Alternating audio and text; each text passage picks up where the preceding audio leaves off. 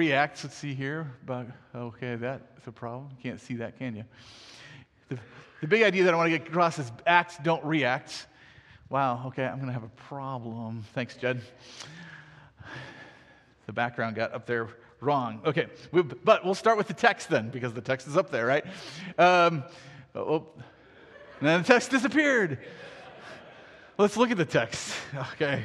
And we'll, we'll read it together, and then we'll uh, look at. There we go. There we go. So let's start again at the beginning of the paragraph.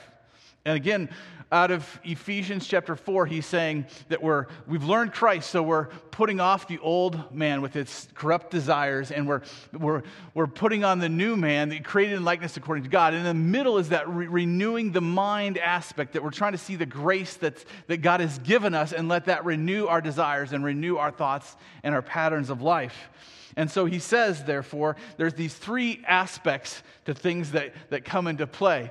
Uh, he says, therefore, having put away falsehood, let each one of you speak truth with his neighbor, for we are members of one another. Be angry and do not sin. Do not let the sun go down on your anger, nor give. Uh, Give no opportunity to the devil. Let the thief no longer steal, but rather let him labor, doing honest work with his own hands, that he may have something to share with anyone in need. Let no corrupting talk come out of your mouth, but only such as is good for building up, as fits the occasion, that it may give grace to those who hear. And do not grieve the Holy Spirit of God, with whom you were sealed for the day of redemption. Let all bitterness and wrath and anger and clamor and slander be put away from you, along with all malice. Be kind to one another, tender hearted, forgiving one another, as God in Christ forgave you. And here you see, again, this last, the, the, last verses here, what we're focusing on, the putting off aspect is putting off bitterness and wrath and anger and clamor and slander, along with malice. We'll get to that. And we're putting on, as new creations in Christ, being kind to one another, one another tenderhearted, forgiving one another. And the renewing aspect of your mind is as God in Christ forgave you. This reality of who we are and that we've been forgiven. But the question is, as we look at that and as I thought about it some is why do we struggle with forgiveness? Because um, it's one thing when you're a kid, you know, and you, you know, somebody, you know, slams into you on the school ground and you're upset with them for slamming into you on the school ground and the teacher says to you, forgive him, you know, and you're like, okay, I guess forgive. I'll, I'll, forgive you, you know. And but it's it's much more difficult to forgive when someone's really hurt you, they've disappointed you, they've betrayed you, they've abandoned you, they've denied you in some in some way, and and we struggle to for, with forgiveness. And forgiveness, just to clarify a few things here, forgiveness is not necessarily reconciliation, like everything's good now, but forgiveness is the start of that process. Forgiveness is not even necessarily about change. Like, I'm going to forgive you as long as you change, you know? Otherwise, Jesus' words about forgiving 70 times 7 don't make a lot of sense if forgiveness is about change. Forgiveness is primarily about justice and relationship. That we, we know there's been an injustice in some fashion, and we're, we're releasing that injustice and, and affirming the relationship in some fashion.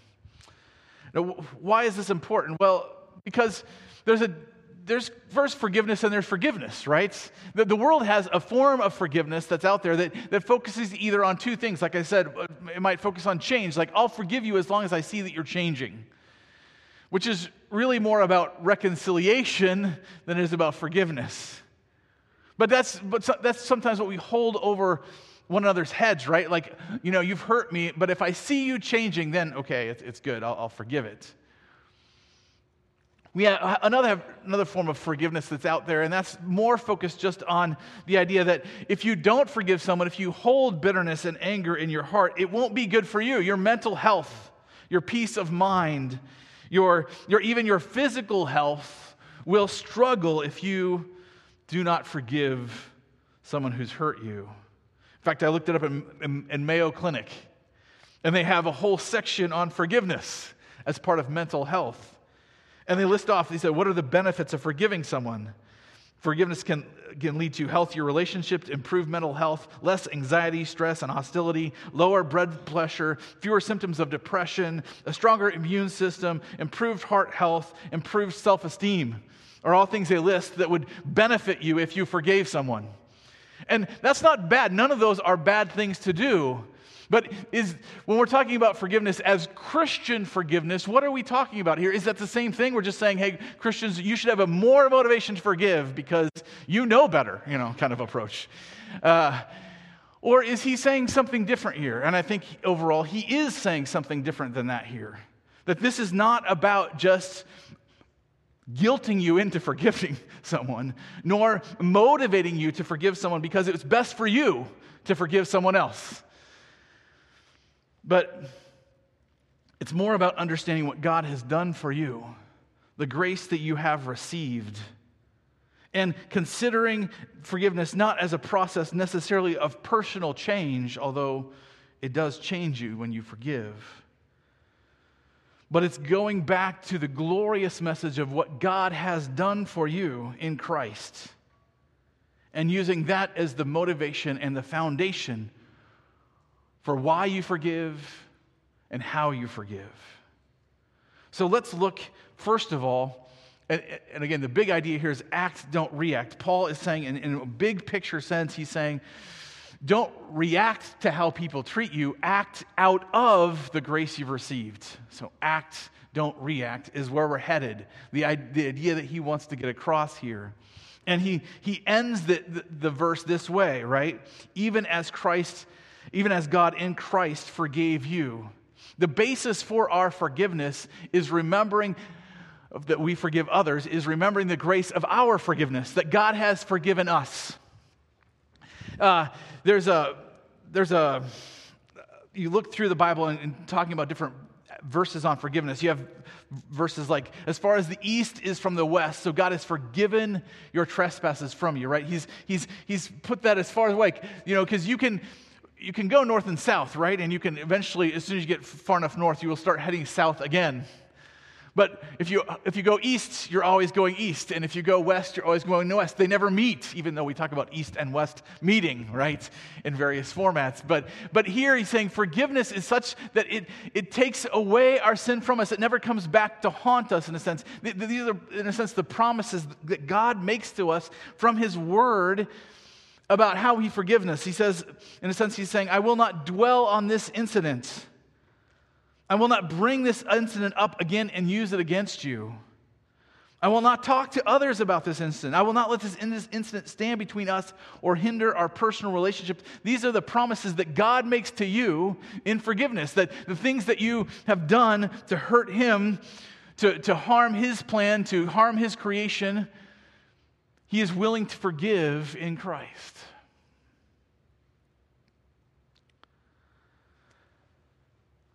If you've been a Christian for a while, or in some ways just any person who tends to forget all the ways they hurt people, right? It, it, it, can be a good reminder to go back and consider what God has done in forgiving you. Because it's not just like He's said, Oh, yeah, you messed up a little bit here and a little bit there, but ah, it's, it's not a big deal. I, I, let's just forget about it. For God to forgive you meant Him acknowledging that you and I have messed up His plan. He had a plan to do good to all of mankind, to all of creation. He had a plan for us to, to be of benefit to one another, to encourage one another and build one another up.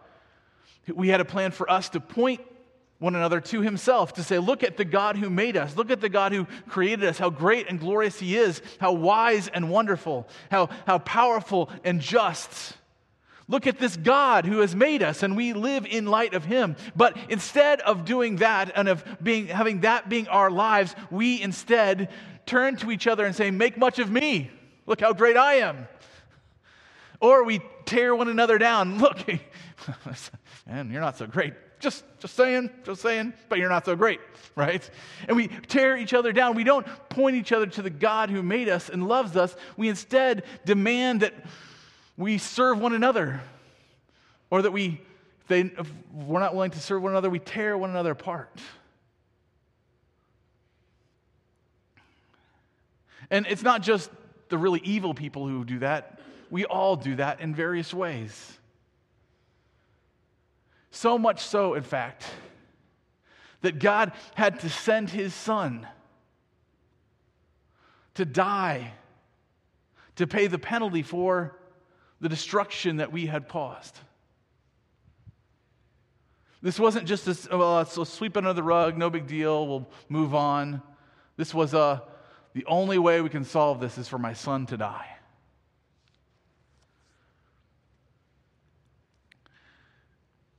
And so Christ came. He died a horrific death on the cross as a curse. And then he lay buried for three days. All because of our sin, because of the separation we have from God. And yet, this demonstrates God's love for us, God's, God's care of us, right? So that He is willing to forgive our sin, not to sweep it under the rug, but to say, I will, I will solve the problem. I will initiate a better relationship than what we have now. Jesus tells a parable in Luke 7, verse 41. He says, A certain moneylender had two debtors. One owed 500 denarii, the other owed 50. When they could not pay, he canceled the debt of both. Jesus turned to his audience and said, Now, which of them will love him more? Simon answered, The one, I suppose, for whom he canceled the larger debt. And he said to him, You have judged rightly. Then turning toward the woman, he said to Simon, not the Simon the disciple, Simon, the, the, his host, do you see this woman? I entered your house. You gave me no water for my feet, but she has wet my feet with her tears and wiped them with her hair. You gave me no kiss, but, but from the time I came in, she has not ceased to kiss me. You did not anoint my head with oil, but she has anointed my feet with ointment. Therefore, I tell you, her sins, which are many, are forgiven, for she loved much. But he who is forgiven little loves little. And he said to her, Your sins are forgiven. He who loves, forgives little, loves little. He who f- forgives has been forgiven much, loves much. So, when we talk about even as God in Christ forgave you, one of the reasons why I think Christians overall struggle with forgiveness is because we lack a realization of how much we've been forgiven. But that's more like saying just no more, in a sense. And I don't think that's really the issue. When, when we're talking about loving God as He is, uh, uh, or forgiving as God has forgiven us, I think there's, there's more involved. I was running, I was listening to a podcast, and this guy was tell, telling about the study that had been done. Um, it was released, I think, in 2005, but where back in, back in my day, which is a ways ago now, they, they, they would often label kids as shy, right? You were kind of shy if you kind of were a little standoffish. You didn't really want to interact with people too much. You're hesitant to meet new people, okay? Um, and there's, there's, they don't do that as much anymore. There's reasons for that, which I think overall are good. But so, so what they did though is they started this 25 year study where they studied, okay, they, these kids that are labeled shy, how do you deal with that and, and what are the results is ultimately what they studied. So they they studied this, this out a little bit and uh, they, over the first few years they realized there's three basic strategies that parents are, have in regards to shy kids. The first strategy was to identified that their, their child was shy was the parents often then said i got to toughen this kid up. I got to make sure they can handle life. And so they would they would kind of push him. They would push their kids. They would say hey let's get let's get into more difficult situations. Let's, let's challenge these kids to step up and to do better at handling difficult situations. Of course you have another kind of overarching group of parents then who decided instead of pushing their kids, they were going to protect their kids. They were going to be like, hey, I think, I think we're going to. I think he's, he's obviously nervous. He's, he's not sure. Let's just protect him until he is. And so they would just protect their kids from any negative or uh, potentially uh, challenging situation. Anytime their kids seemed to get nervous or afraid or just a new situation, they would often pull them out and, uh, and wait for them to be ready for it. And then it sounds like Goldilocks and the Three Bears. There was the third option, where the parents just kind of stayed, in a sense, emotionally attuned to the children, where they would, uh, they would uh, overall just watch their children. Are they handling things well? Maybe they need just going to pull them aside and give them a few strategies. Yeah, I know you're kind of nervous here, but this is how you can handle it. Or if they're, you know, really, okay, let's just back off here and we'll try again later. But they would, they would keep trying to help their kids and keep their kids engaged in the process and staying attuned to their emotional state, but keep engaged with them through the process of whatever they were going through. And what's interesting there, I bring that up not to say, okay, what, what's your parenting strategy, is to, is to say, look, the, the results after 25 years, what happened to those children? And, and what they found with the, the parents who pushed their children is that, had, that those children often excelled in, in, in, a lot of ways. They would be willing to take on hard things, they would push themselves, they would do a lot of hard things. But at the same time, there was often this uh, a lack of sensitivity to the people around them, a lack of awareness of their own emotional state and the, of others' emotional states. And they would often struggle to have good relationships because they just pushed right through any problem, right? It's like the solution this, to survive in this situation is push through, ignore a bunch of things, and just push through. Of course, uh, and so the, the parents who protected their children overall, they, they, they found after 25 years as they became adults and as they got into life, is that those, those children actually struggled with anxiety overall. They, they really struggled with, okay, how, how's this going to go? They, the, the ways that they had with their parent protecting them disappeared, right? And so they were stuck with their own resources for how to deal with life and found them to be often inadequate. And so they were often anxious, anxious people who were often afraid of, of what the next problem is going to be. And of course, the, the third group of children overall just kind of, they didn't, they reported they never remember being labeled as shy at all. You know, they, it wasn't about the label. It was about just going through life and, and processing and using their, what, what they had. And so, so these different groups, I bring that up because I'm, not, I'm, what I'm not saying is that, that it solves all the problems of the world or anything like that, but it, what it illustrates is, is that when we talk about relating to other people, the way you relate is often the way you've been related to. And, and when it comes to God, when we, when we say God has forgiven you,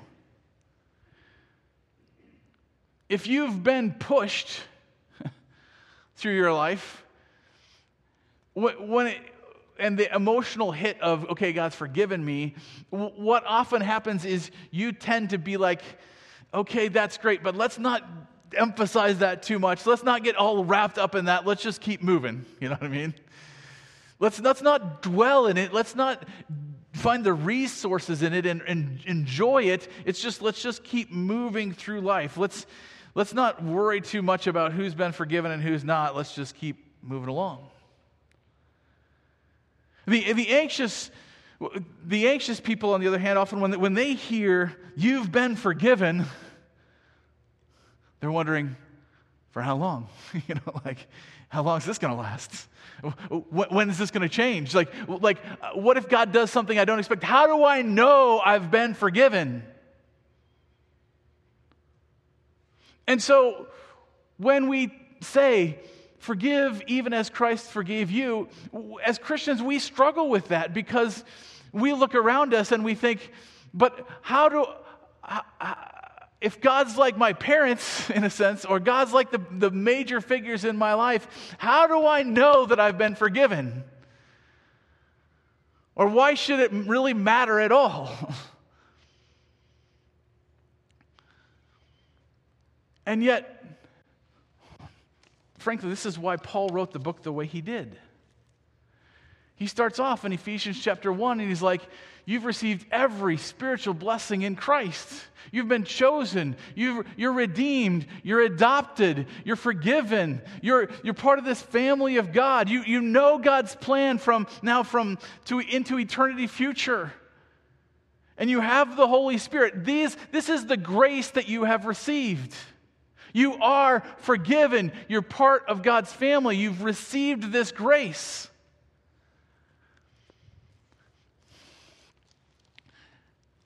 And Paul knows that it's hard to receive it. sometimes. It's hard to, to look at the, the, the magnitude of this forgiveness that we have received and to really accept it. Ever thought about Christmas? How do you enjoy Christmas? Or maybe you don't, right? Like, all of a sudden, all the major people in your life are going to give you a gift. Are you like, woohoo, party time, let's go, people love me? You know what I mean? Or are you like, man, I hope I get them good presents because if I don't, I'm going to come across as insensitive. I better figure that out. Like, what's, what's, the, what's, the, what's the, the money limit here we're talking about for gifts? I got to figure this out so I, I look good, but, but I don't really care. You know what I mean? Or, or, or maybe you're like, man, this is, how do, how do I know that, that people love me? They're going to get me some gift that they don't really care about anyway. And, and, uh, and if, I, if I decide I don't like it, maybe they're not going to like me after all. And then, then, and then the relationship is going to break down because, because all these gifts are just opportunities for relationships to fall apart, you know? And, and sometimes, so for some of us, we just can't even handle Christmas and just enjoy it and be like, hey, this is great. I'm having fun. We're, we love each other we're all worried about what our relationships are really about, right? Paul here is saying, God in Christ forgave you. He sent his son. He valued the relationship that much.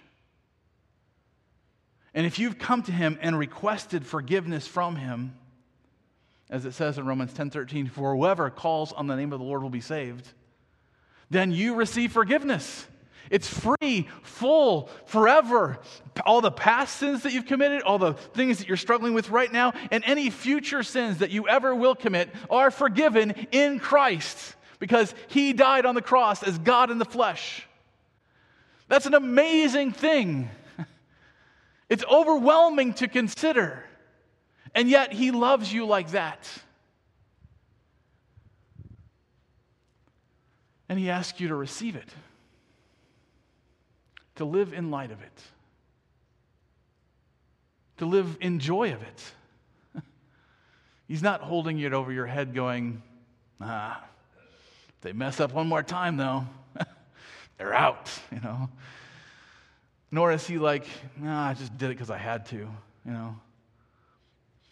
I don't care about these people really. I just feel like I better do it anyway, you know? No, he loves you. He cares about you. He sent his son to die for you.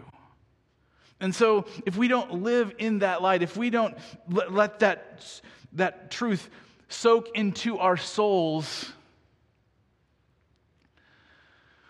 when we are mistreated, when people do things that really harm us,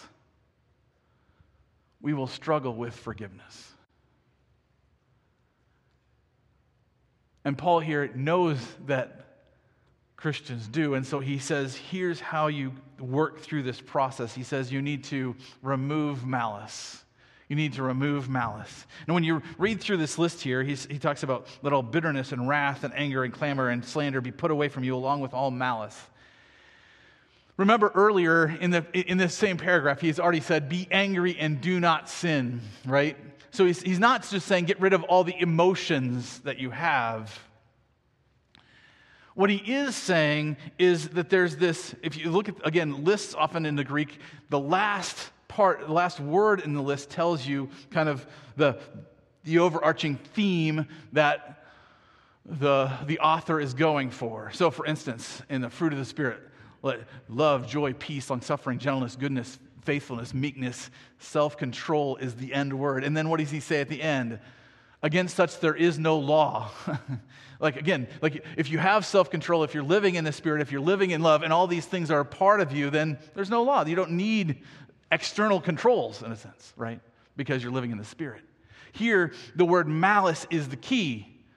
It's not like you're getting rid of all the emotions, you're getting rid of how all of the, these negative emotions are controlled by malice. What is malice? Well, verses that talk about this. malice is listed in Romans chapter 1. It says, People that were ungrateful to God and rejected God were filled with all manner of unrighteousness, evil, covetousness, and malice. They are full of envy, murder, strife, deceit, maliciousness. He's saying that there's, there's this idea that the, people that reject God, that aren't living in gratefulness to God, live in malice. In 1 Corinthians chapter 5, verse 8, it says, Therefore let us celebrate the festival, that is the, the, the feast of the table of the Lord, is, is really what he's talking about there, not with the old leaven, the leaven of malice and evil, but with the unleavened bread of sincerity and truth. The malice is this idea that underneath the surface of our behavior, underneath the surface of our emotions, we, we want something bad to happen. Why? Why? Malice is a need to control the ending of the story so that to the way you think it should go, that the enemy would get their due, right? It's that, that underlying thing of the bad people should, should get what, what's coming to them. And I know who the bad people are. Alexander Dumas wrote many famous novels. He wrote uh, Three Musketeers, etc. One of the ones that focuses on this subject is The Count of Monte Cristo. Okay? I don't know if you've read it or not, but The Count of Monte Cristo starts with this guy, and he's engaged to this girl. He's looking forward to marrying her. He's in love, and uh, his, his rival is afraid that this is really going to go through, and so he concocts this plan with two other guys to get him this, this, this guy accused of, he's just a common sailor in a sense, but he gets him accused of treason, gets him thrown in prison. He's no longer able to marry the girl he loves, and in fact, he's just lang- left to languish in the prison and die. He, he, he escapes uh, via this, this other prisoner who tells him that, hey, uh, he, he helps him learn about life and learn about things and and then uh, he's about to die but he says there's a treasure in this island that, that nobody knows about but you can have and you can do what you want with it. And he so he as this this fellow prisoner dies he uses that to escape and, and free himself and he gets the treasure and he becomes the count of monte cristo. And he goes back into his, the people in his life who don't recognize him now because they think he's dead. They don't. They, he's rich. He doesn't look like he normally did, and he's plotting to ruin them. He's operating with malice. He finds these people and he manipulates. They're rich now too. They're successful, and so he manipulates their finances and he manipulates their relationships to destroy them. And in, as that process is happening, it starts to not just affect the people that, that, that he hates, but also the people that he loves. And, and he's just operating with this kind of this secret intent to harm the people around him. And that's that idea of malice. Eventually, he decides, man, this is, this, this is not, I should not control the story, so to speak. I'm going to, I'm going to, I'm going to, in a sense, forgive and move on. But Alexander Dumas is a French Catholic. He, he, he struggles to f- figure out, well, what does that really look like besides God and he knows God exists, but he doesn't know how to put that really into operation. And so he just has the Count of Monte Cristo leave and go to the, to the Orient to get away and heal his heart, so to speak. Because he can't really see that he's been forgiven. And if you can't see that you've been forgiven, you can't write a story where healing takes place, where forgiveness is truly there. We all, we, we all have this desire to control the story, right? When, when people have hurt us, we want to see those who have hurt us hurt in return, destroyed in some sense. Anxiety feels that need in order to avoid the pain of seeing even win, evil win, even temporarily. Anxiety's like, wow, if evil wins, maybe God doesn't love me. Maybe, maybe God, God cares about them more than he cares about me. And we, we hate to see evil win because of what it says about us if we're anxious. We also, malice wants to write the story because if we're just pushing through, we need to ignore the pain of seeing the results of evil. We just don't want to face it. We just want to move on. We don't, we don't, we figure if, if I have to face it, I don't know what I'm going to do with it, so I just need to push through and keep going. And, and so to do that, I've got to control what I can. To remove malice here in, in this sense is to say, you know what? God controls the story.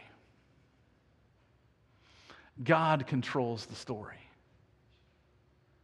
I'm, I can't control the story. I can connect with God. I can connect with the God who controls the story. I can ask Him to remove pain and sorrow and, and hurt. And you know what? I know He will because we know the end of the story, right, as Christians? We know the end where God wipes every tear from our eye and He brings us together as a family and He restores us to Himself. This is the end we know. Why do we think we need to control it? Why do we think we need to hurt those who have hurt us? So He's saying we need to remove malice. But He also says we need to then put on sharing forgiveness. Oh, I'm going to skip all that there. Share forgiveness. Notice what he says Be kind to one another, tender hearted, forgiving one another. We put this on. This is, this is our, in a sense, our default way we relate to people. The, the idea of being kind is just that sense of what, what's good in the situation. The, the idea of of tenderheartedness. It could be translated sometimes compassionate, right? It's, it's a word used in the New Testament for good emotion, the, the sense of good emotions. Um, it, the same word is used in Mark 6:34 when it says when he went ashore he saw a great crowd and he had compassion on them because they were like sheep without a shepherd. That sense of man they're trapped they don't have everything they need. Jesus tells the parable right of the servant who's, who's uh, in Matthew 18, he has this huge debt, millions of dollars of debt. And so he falls on the knees before, on his knees before the king and he says, "Have patience with me and I will pay you everything," which he could not do. He could not repay. And it says, out of pity or compassion, same word here, for him, the master of that house, uh, of that servant, released him and forgave him the debt. That sense of compassion tenderheartedness. It's, it's the idea here of, uh, which we've referred to in some ways, it's the idea of just creating space for grace. It's the sense of, I'm not going to be able to solve all of this. I'm not going to be able to, to, to make everything right, but I know the guy who is. I know the one who is. He, he is still working the situation. This situation is not done. And so I'm going to just create this space where I expect grace to flow into. I express grace to work. And I'm not going to condemn and I'm not going to destroy, but instead I'm going to be like, man, look at the opportunity for God to do something here. Can you see how story fits in here in this process? Like, if, if you don't have a sense of story, then you don't have a sense for how God has forgiven you, and you don't have a sense for what could happen in the story. You have to control it. You have to step out and say, I've, I've got to figure out how to make all, everything right myself. And if anything we learn from the Bible is we don't have the wisdom to make the right story. we can't write the perfect ending to our stories but we know the one who can. We know the one who has. And so we create this space for grace. And we treat one another with kindness. Of course, it reminds me of the parable of the lost son, right? Otherwise known as the prodigal son, right? The son wants his inheritance. He's like, Dad, I want my inheritance. And, he, and he, he's like, Give me everything I own. And so he, his father, even though he's not dead yet, he still gives him his inheritance. It's like, it's a total, in that culture, that's a totally disrespectful thing to do, right? Be like, even in our culture today, Dad, give me my inheritance. I know you're not dead, but I want it. I mean, it's pretty disrespectful, right? And yet the father gives the inheritance to his son, and the son goes and squanders the inheritance, wastes it all, right? And, and then he's sitting in a pigsty feeding pigs. He's like, you know what? My father's servants at least live better than this. I'm going to at least go back there and live better than I am living right now. And so he heads back. And Luke 15 says, while he was still a long way off, his father saw him and felt compassion and ran and embraced him and kissed him. And the son said to him, Father, I have sinned against heaven and before you. I am no longer worthy to be called your son. But the father said to his servants, Bring quickly the best robe and put it on him, and put a ring on his hand and shoes on his feet, and bring the fatted calf and kill it, and let us eat and celebrate it. For this my son was dead and is alive again. He was lost and is found and they began to celebrate. Do you see the joy that the Father has in showing compassion to his Son? And we have the privilege of taking just a small segment of that joy and sharing it with one another because we've been forgiven all the things that I've done to hurt people and the ways I've been proud and the ways I've, I've squandered my gifts and abilities and the way, I, the way I've been angry with people and hurt people and said unkind words to people, I've been forgiven by the one who it hurts the most, the God who made me. So I can turn around and I can share that forgiveness with those around me. I can be released from my anxiety because I learned to taste of God's grace and share it with those around me. I can learn to slow down and share my forgiveness with those around me rather than just pushing through everything that I face. And again, we're back to the big idea. Will you act based on God's forgiveness rather than react to how others treat you? Pepper Sweeney's an actor. He's telling this story. He, he said, he said he, one weekend he, he had several things that he, he had to do. He, his, his son was tearing down uh, part, of, part of his basement, and so he went and helped him out and tore some things out. It was pretty heavy lifting. And then, uh, and then he, he had a, another friend who was moving, and so he went and he helped them move. And, and so when it came time to, to mow the lawn, he wasn't doing so well. You know what I mean? Some of us feel that way after moving Jeff yesterday. The older you get, the more you're like, oh, I'm just going to take it easy for a day, right? But Pepper Sweeney didn't have that. He, he, had this voice in the back of his head because when, when, when he was younger, his, uh, he had four older sisters, but he, so he was the one who mowed the lawn, right? And his dad would come out and be like, well, you're not done yet, you know? So he was like, I got to finish the lawn. And so he started to finish the lawn, but his back just seized up on him totally. He couldn't do anything, and he had to stop in the middle and go and go, um, go to the chiropractor and, and, and, and get his back worked on and, and come back. When he came back, his neighbor, who had, who had uh, seen that the lawn was unmowed, had finished his lawn for him. And he was standing out and he was like, you know, was like, hey, I just I saw you were having trouble and I, I finished your lawn for you. No, no, no problem. Glad you're my neighbor, you know, that kind of act. The problem was, Pepper said, initially I just felt embarrassed.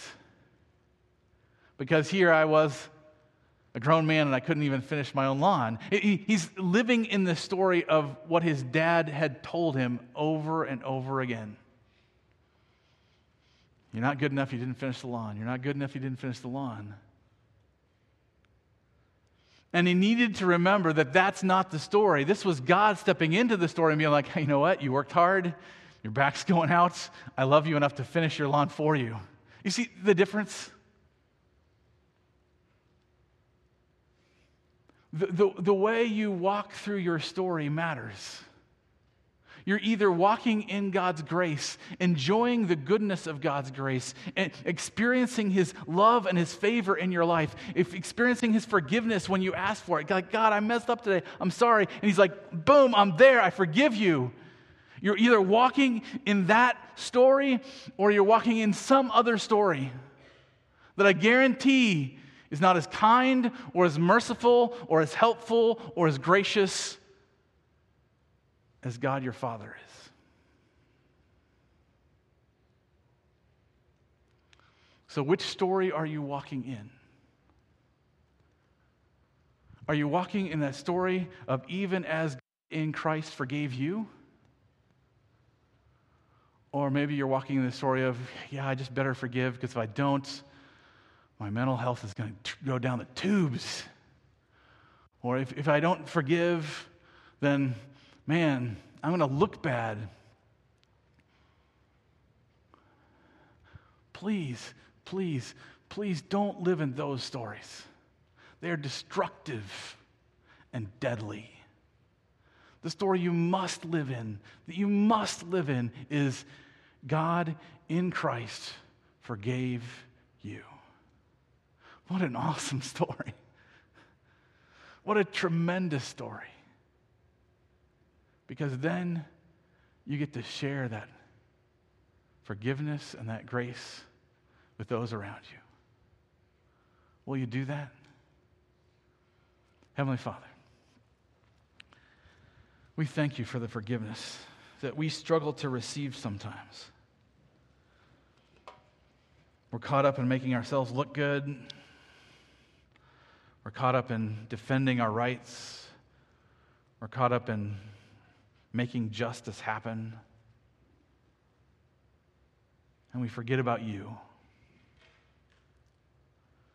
We forget about what you've done for us, the grace of forgiveness that we have received. And when we do that, we fail to pass on grace and instead often default to malice.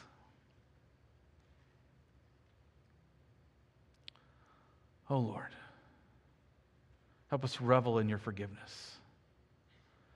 Sometimes being reminded of the ways we have needed it, sometimes just reveling in the richness of it that all our sins, past, present, and future, are taken care of, that, that your mercy and grace is, is found in the Holy Spirit given to us, and in the body of Christ given to us, and, and the, the, your word given to us, and, and just the encouragement of the hope that we have in Christ.